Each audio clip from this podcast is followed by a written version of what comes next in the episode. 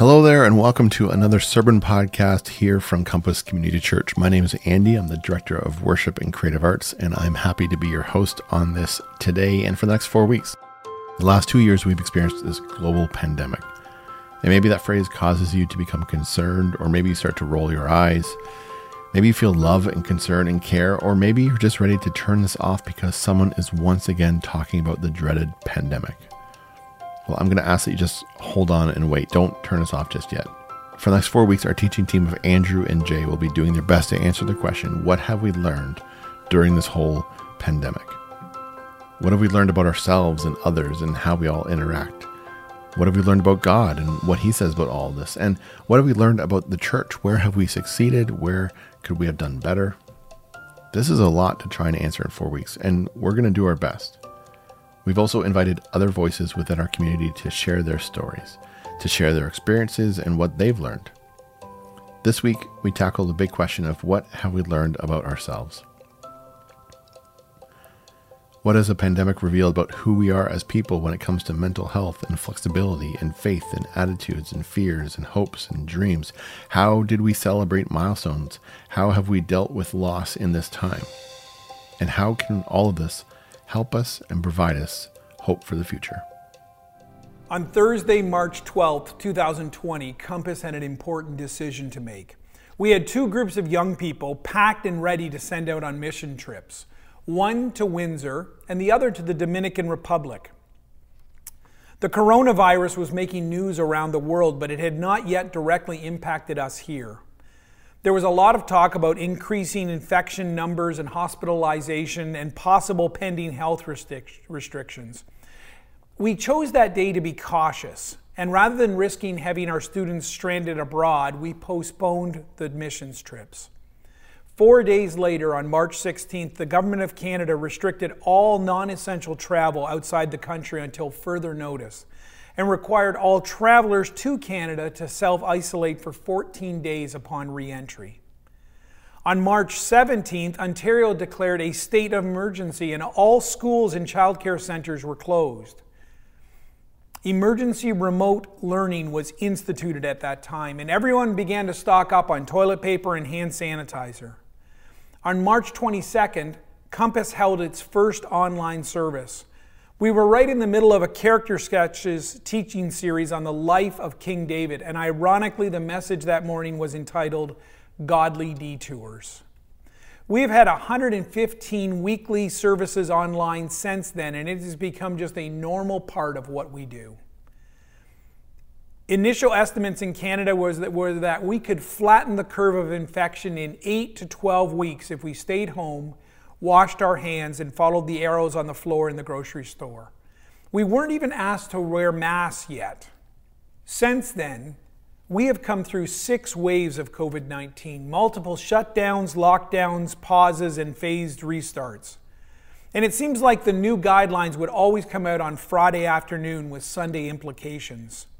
There have been well over three million Canadians who have contacted, contracted COVID, and close to forty thousand deaths that have been attributed to it, including some people that we know personally. In addition, there have been hospitalizations, cancellations, disappointments, frustrations in our own lives, almost too many to count. Now, our goal today is not to do a COVID nineteen timeline. We aren't going to dispense medical advice or political opinion or comment on who got it right and who got it wrong. Our goal is to acknowledge the struggle we've all been through, to welcome the peace of Jesus, to discern the voice of God the Father, and to receive the empowerment of the Holy Spirit as we continue to move forward as a church community. Let me say that again. Our goal is to acknowledge the struggle we've all been through, to welcome the peace of Jesus, to discern the voice of God the Father, and receive the empowerment of the Holy Spirit as we move forward as a church community. We are like the disciples in the upper room, called to move out on mission together for Jesus into a world that has changed. But if we were honest, we would confess that we are a little tired and a little bit afraid. And that is why we need to hear and receive the words, peace be with you. I want to invite you to open up your Bible to the book of Genesis, chapter thirty-nine. The first book of the Old Testament, Genesis chapter thirty-nine. And our focus today is to look at what we have learned about ourselves through this trial. And we're going to do so by looking at the life of Joseph, using it as a guide. Next week, we're going to look at the life of King David and ask, what have we learned about God? In week three, we'll focus on what we have learned about relationships, using the example of Ruth and Naomi. And then finally, in week four, we will return to the New Testament and to the disciples, and we will ask, what have we learned about the church? At the beginning of the story here in Genesis thirty-nine, Joseph has no idea what is coming. He is just a kid with a dream, a loving dad, a cool coat, and some really jealous brothers. But by the end of this chapter, he will have been thrown into a pit and sold as a slave and is on his way to Egypt. Although Joseph did not experience a global pandemic, he did experience a global famine.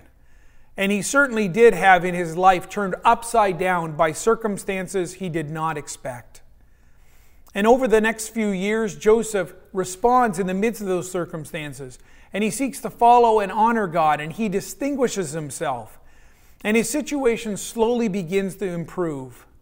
But then, after acting with integrity and godly character, he is wrongly accused, unfairly punished, and put into prison. Tragedy never makes an appointment. It just arrives. And sometimes it comes in waves. Joseph is thrown into a pit by his brothers, sold as a slave, and then he's put into prison. And while he is in shock, I'm sure, God is not caught off guard by these things, or is God distant? Turn over to Genesis twenty-nine. In Genesis twenty-nine, verse twenty, it says this: Joseph's master took him and put him in prison, the place where the king's prisoners were confined. But while Joseph was there in prison, the Lord was with him. Tragedy does not indicate the absence of God.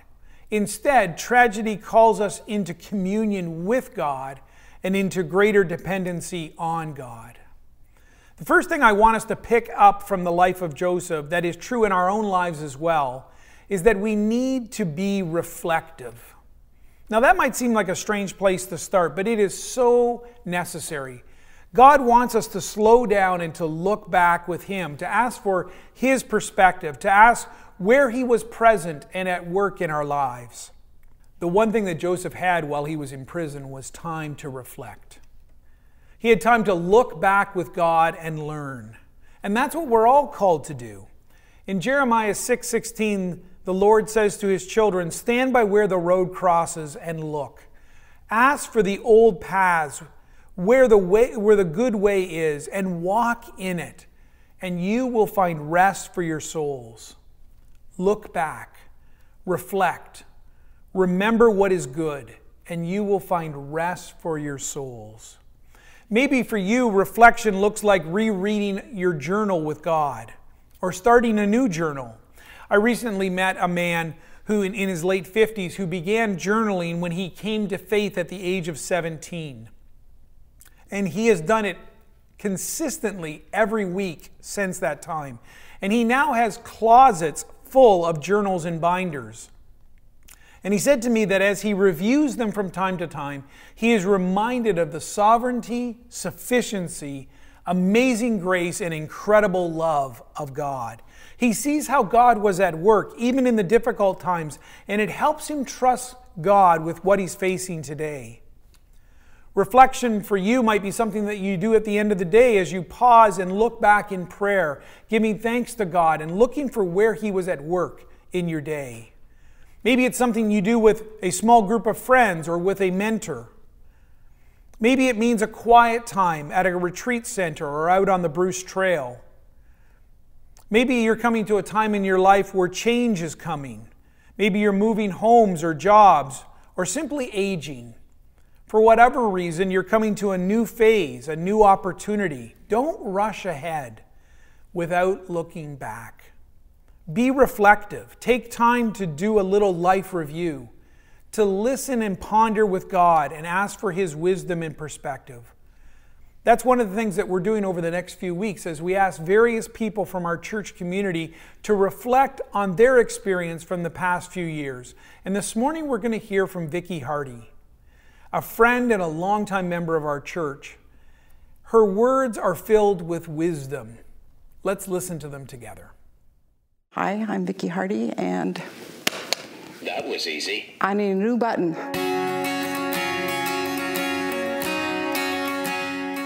COVID was hard, we know that, like separated from family and that. So I'm a widow, so I did COVID, basically was solitary confinement. The separation, like thank heavens for FaceTime and that, to see children. And yeah, my son lives in Florida, and to be able to see those two little ones growing up regularly, that was really helpful. Hardest thing was losing my brother um, in twenty twenty-one, um, my baby brother. Um, he was diagnosed and passed away within two and a half months, so we're trying to say goodbye by text messages, and then he lost the ability to do that or even talk, and that was really hard. And you know, you always remember what Mom always said, you know, take care of your brother, and I just felt like such a failure. I know it was impossible and ridiculous, but that was added on top of the grief. So now over three Just over three years, I lost both brothers and my husband. And so that was, that really reinforced, you are alone. In the early stages, um, there was some anxiety. Um, I take a senior, senior shopping. And so we would try and coordinate our shopping days and our doctor appointment days and things like that. But thankfully, um, just before COVID and the lockdown started, I was able to have a cataract surgery, or otherwise I don't know what I would have done, because I would have lost my license, and I don't have anybody in town that's related to me to care for me. So that would have added more pressure, I think, too. So I did have um, transportation to get around in that. Um, it was helpful once we were allowed to start doing things and socializing, so helpful, um, just to be able to get out. My whole life, I just thought, like, I took so much for granted, you know. Um, that was a real wake-up call, and really had to ask God for forgiveness. We're so blessed. We have so much, and we think it's our right. This is life, but sometimes this isn't life. And um, everybody was grieving, right? There were so many losses, but you just think, there's more, there's more than this. What is important? So the, so when we lost um, just a, an awareness of the fragility of life and lifestyle, you know, like a, I had a career in at the hospital, but, you know, I know life is precious and wonderful, but this just really brought it back as we saw. We started losing loved ones and things started happening, you know, how precious life is. Everybody became an ex- expert during COVID.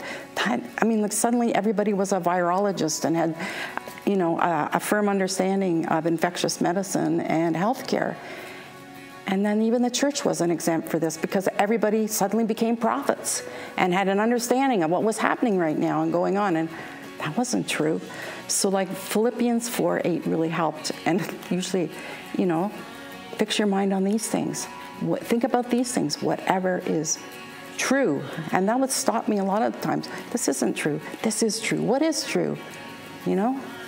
And um, and then all those good things, like sort of like counting your blessings. Like just, you know, think on these things. Things not what you've lost, but what you still have. And uh, I wasn't alone. I was never alone, you know, and that, that was a great thing. I knew that God was right there with me. Jigsaw puzzles really helped, and reading, and but, you know, pick up the phone and talk to people, you know, check on, maybe it's a wellness check, but you need to keep that contact, you know, what's going on in your life. And I know some of Stu's uh, brothers and sisters, we said, well, we can't really talk, because we would have scheduled Uh, twice a week we phone each other, the, the two sister-in-laws and myself. That's a good thing. But sometimes I said, I wasn't going to phone you because nothing happened. We're not doing anything. We didn't go anywhere. Like, we're just stuck here. But we still needed to talk. The struggles, the, the hard times. Like, um, so my son lives in Florida, and when he um, came, was quite sick with COVID, and then shortly after that developed rapid onset cataracts. He's only forty-three. And going through that, um, we thought everything was good. And then just this past January, he phoned and he says, "Mom, I'm going blind. You need to get the ladies to pray." And so I have a circle of women that, you know, I can call anytime and they pray. We pray for each other. And so that was such a blessing. And my kids recognize that in my life. They know that I am surrounded by these caring Christians. Uh, and so we would pray, and we did see good answers. And we knew God was still working. But even though this physically, even for a while, we couldn't get together as a church, we are the church. We are the church. You know, and we teach children that at a young age in Sunday school and in club, you know, when we teach about salvation and baptism, we teach about what is the church. And yeah, it's wonderful to have bricks and mortar, but we are the church. And it was just so awesome now, two years post it, looking back and seeing how my friends have grown, seeing, seeing a deeper relationship with the Lord Jesus, and, and how their faith has just really mushroomed. They're bolder. They're more confident, you know, they're more trusting. They know God is there and he's going to answer their prayers. You know, so many times we had to say, "Lord, help my unbelief. This is hard. I'm struggling with this, Lord," you know, but we got an answer and we knew that he cared and he was involved in us. And so the things that supported me, um, those songs, the old hymns that I used, old verses that I, I, re- I memorized in Sunday school, they would come back. Morning devotions, when sometimes my head was so full of nutty stuff, um, there'd be a phrase, you know, and I could cling to that all day. Facebook fr- uh, posts from friends that would encourage. Um, I have one friend, dear friend, that has phoned me every morning since my husband passed away. And so she continued that during COVID. "What are you doing? How are you? What's your plans for the day?" And if the towel, if my plans for the day involved climbing a ladder or power tools, she would usually check in with me again to see how that went. And it's not always a good thing. It was a good thing she checked on me. So that was good. And then I had another friend who did wellness checks afternoon and evening. And she would phone. She was the COVID police. And she would, "I just want to check that you're at home and you're following the rules." And then we could discuss things. And, you know, all these, we didn't have to agree on everything. We learned that, right? But the love of Christ between us. You know, we all handled COVID differently, and, you know, some things were big things and some things were not for other people. But we weren't going to let that separate us. And early on as a family, we said, this isn't going to separate us, right? What is our commonality? The Lord Jesus Christ. We're a family. What is our commonality at church? The Lord Jesus Christ. We're not going to split over this. And that was great, you know, and um, just the devotions, uh, the Bible studies that I've been able to do with the women, they seem so appropriate for this time we're going through, you know, uh, take courage. Not that I have to muster it in myself and, you know, like, man up, you know, like, pull your socks up, you know, you, you can do this. No, Jesus is saying, take courage. Take courage from me. I'm offering it to you. And so So that was really encouraging. And then, like, even working through Hebrews and at a, a total different depth level, and really, really studying, studying it phrase by phrase, uh, word by word. Wow. You know, like, that was just awesome. And uh, so, so that month, man, my song was, you know, will your anchor hold in the storms of life? We have an anchor that keeps the soul steadfast and sure, anchored firm and deep in the Savior's love. That's what got me through. It was just a refreshing, um, yes, God, you're here. Yes, God, you love me. You know, and, and all those friends contacting me and caring for me, they reaffirmed too, like, God's got you, you know, and and and even those people in the church that offered me hope, just a word or a hug, they have no idea what that meant to me, you know, because I was on my own, you know, and the cat just didn't do it.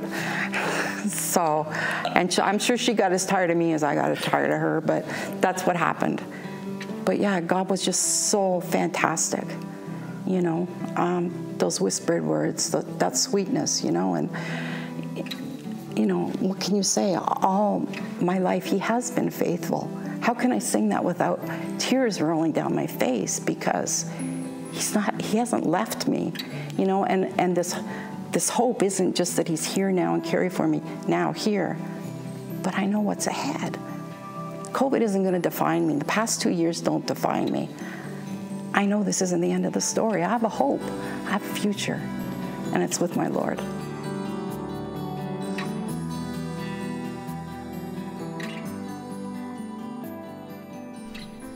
I so appreciate Vicki and her willingness to share her reflections. That's what Joseph does as well. And the reason we know that Joseph took time to reflect is because of what he shares in Genesis forty-five, verse seven. Joseph has just revealed himself to his brothers. They now know who he is. But rather than blaming them for his misery, this is what he says. God has sent me ahead of you to keep you and your families alive and to preserve many survivors. So it was God who sent me here, not you. And he is the one who made me an advisor to Pharaoh, the manager of his entire palace and the governor of all Egypt.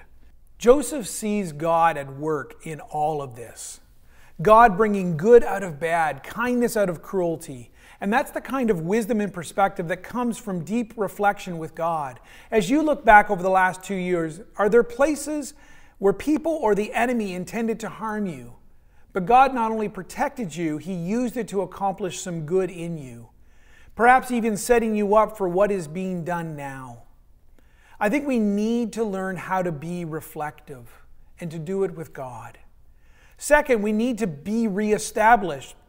Get back to doing the things that lead to life. COVID really messed us up. It messed up our rhythms and our routines. We worked from home. We canceled family get-togethers. In some cases, we stopped exercising and eating right. We watched way too much television and isolated ourselves from each other too often. For many of us, we stopped worshiping together regularly and nourishing ourselves spiritually. We were forced to pull back from the push and pull of community, and it became easier to listen to church just like it was another podcast. And if you missed a week or two or three, well, then we could just binge listen and catch up or not. We did home groups by Zoom for a while, but then many of us stopped and justified it by saying, I'm online all day. I need a break. The Evangelical Fellowship of Canada reports that across Canada, overall church engagement is down about half from what it was before COVID. It became easy for us just not to come, not to wake up, not to tune in, to go for a walk instead of to gather for worship. And in many cases spiritually, we just fell out of routine. We pulled back in our giving too. As Canadians, we pride ourselves on our generosity, but it's slipping. We are spending more on ourselves and less on others. During COVID, churches and charities have taken a real hit. Some people have remained incredibly faithful in their giving, but for many of us, we have let it slide. And do you know what else is way down? Volunteering. Taking up a leadership role, helping out, getting involved. The truth is that we've gotten pretty good at isolating, and the freedom it brings is addictive. I don't have to talk to my neighbor anymore. I can go to the grocery store with a mask and sunglasses and a toque and track pants, and no one knows it's me. When I do work from home, I can wear my P Js all day, take more breaks than I should, and cut out early. Do just enough to get by. At school, I can leave my camera off and listen to music instead of to the teacher. And if I'm mad at someone, at work or in the community or at church or even in my family, I can just avoid them. And it really can become all about me. Joseph doesn't do that. When he lands in Egypt, he reestablishes himself. He begins to do the things that he knows that he should do. He keeps close to God. He works hard. He serves those who are in need, who land in prison with him. He honors God with his life and with his lifestyle. And look at how God uses it. In Genesis thirty-nine twenty-one, it says, "But the Lord was with Joseph and showed him steadfast love. He gave him favor in the sight of the chief jailer." People noticed that Joseph was different. He distinguishes himself by how he chose to respond in the situation he found himself. He became the most dedicated worker in the place. He took time to be with God and to grow in his faith. And soon people began to seek him out for his wisdom and discernment. His reputation grew and grew until it finally reached Pharaoh himself. And Joseph is brought out of prison, where he has been for seven years, and he is asked to interpret Pharaoh's dreams, something that he could only do with God's help and empowerment. And Joseph does so. Uh, because he has been building his faith muscles, and he goes into this situation not with fear and, and weariness, but with spiritual confidence. And he is successful. Then Pharaoh said to Joseph, Since, since God has made all this known to you, there is, there is no one so discerning and wise as you. You shall be in charge of my palace, and all my people are to submit to your orders. Only with respect to the throne will I be greater than you. Each time Joseph got knocked down or pushed into a situation that was not his cho- choosing, he re-established godly routines and rhythms. He committed his way to the Lord, even when it was hard and even when it cost him something. Think about it. Where do you need to be re-established? Are there some areas in your life that you have let slide? Some priorities that you have let slip? Do you have a rule of life, a way that you believe God wants you to live, and are you pursuing it? Where do you need to show up, step up, get involved, and help out? The church has great potential and incredible opportunity to reach this generation for Christ, to see God's kingdom come in new ways right here in our community. We just need to be ready to move with God. Being comfortable is not where God desires for us to be. Cruise control is not how God wants you to move through life. He wants us to be alert, ready, established for whatever comes our way. So what do you need to adjust? How does your schedule and your priorities need to change? Where do you need to stop or cut back? And what do you need to reestablish? We have learned that we need to be reflective. We need to be reestablished. And third, we need to be reconciled. COVID has not been good for our relationships. Distance, disagreement, and division is everywhere. We are polarized in our opinions, and it has poisoned our relationships. I helped coach hockey in the midst of COVID. And if you want to hear passionate disagreements, go hang out at the community center. But sadly, it's no different in the church. People's views on vaccines seem to matter more than their views on Jesus. Instead of going the extra mile, showing humility, extending grace, we draw lines, dig in, and push back. And then when it gets hard, we decide that it's easier just to move on, to write people out of our lives. But as God's children called to unity, it should be different. Second Corinthians five says that we are to be ambassadors of reconciliation. We should be quick to forgive, ready to make it right, eager to release a hurt, and willing to submit. In Matthew chapter five, Jesus says, "So if you are presenting a sacrifice at the altar in the temple, and suddenly you remember that someone has something against you, leave your sacrifice there at the altar. Go and be reconciled to that person. Then come and offer your sacrifice to God." I know some families who cannot come to church because they are at odds with someone else, and they're afraid they might run into them. And what is so disappointing is that often it's both parties who avoid worship. Just go somewhere else. Jesus says, "I have a better way. Be reconciled." And that's what Joseph does. In chapter fifty, J- Jacob, their father, has just died, and Joseph's brothers are afraid that he will now seek vengeance on them, and he has good reason to. But this is what he says to them in verse nineteen. "Don't be afraid. Am I in the place of God? You intended to harm me, but God intended it for good, to accomplish what is now being done, the saving of many lives." Joseph forgives them and continues to bless them even when they don't deserve it. Now, he doesn't avoid the truth. He speaks it. You intended to harm me. But he has already soaked that hurt in grace and given it over to God. Joseph is ready to be used by God to bring a message of reconciliation to his brothers and a message of hope to the nation. Jay's going to talk more about this in week three, but for today, I want you to think, who in your life might you need to reconcile with? Who do you need to forgive?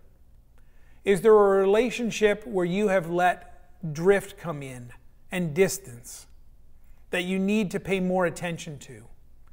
Is there a phone call you need to make, a letter you need to write, or maybe simply a prayer you need to pray? God, in this situation, bring good out of what was intended to harm me.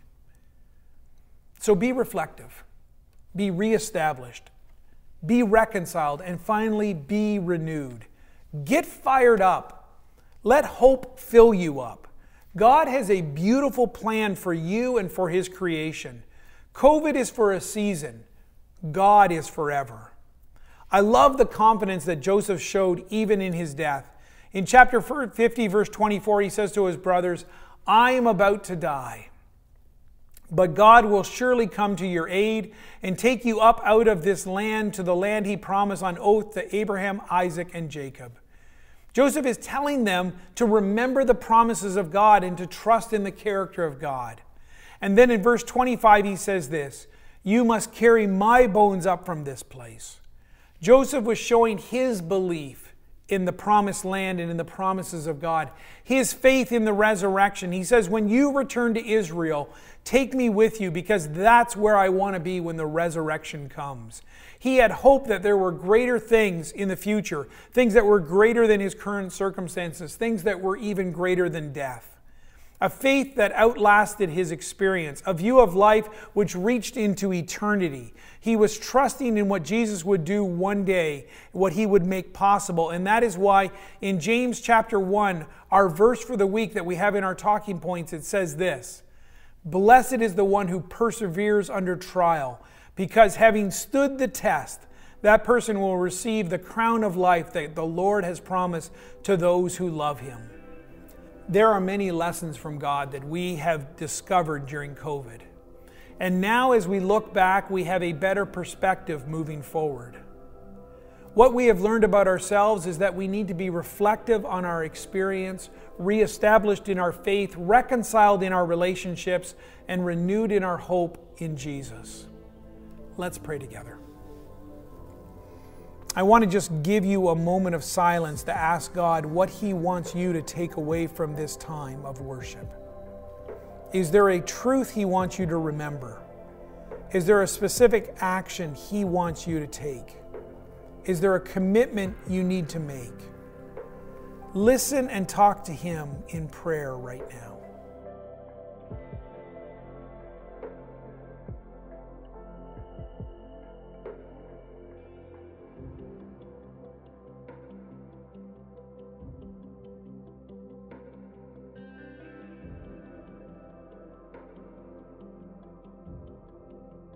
Jesus, thank you for being the Word that speaks to us today and for revealing your glory to us even in the midst of uncertain times like COVID. I praise you that your love is greater than our sin and failure. We stand in the sure hope of the gospel. Because you are risen, help us to fully experience your life this week. Because you reign forever, we invite you to reign in our hearts now as we surrender to you. Trusting in the power of your name, today I pray that we would be reflective, be reestablished, be reconciled, and be renewed. And we pray this in the powerful name of Jesus. Amen.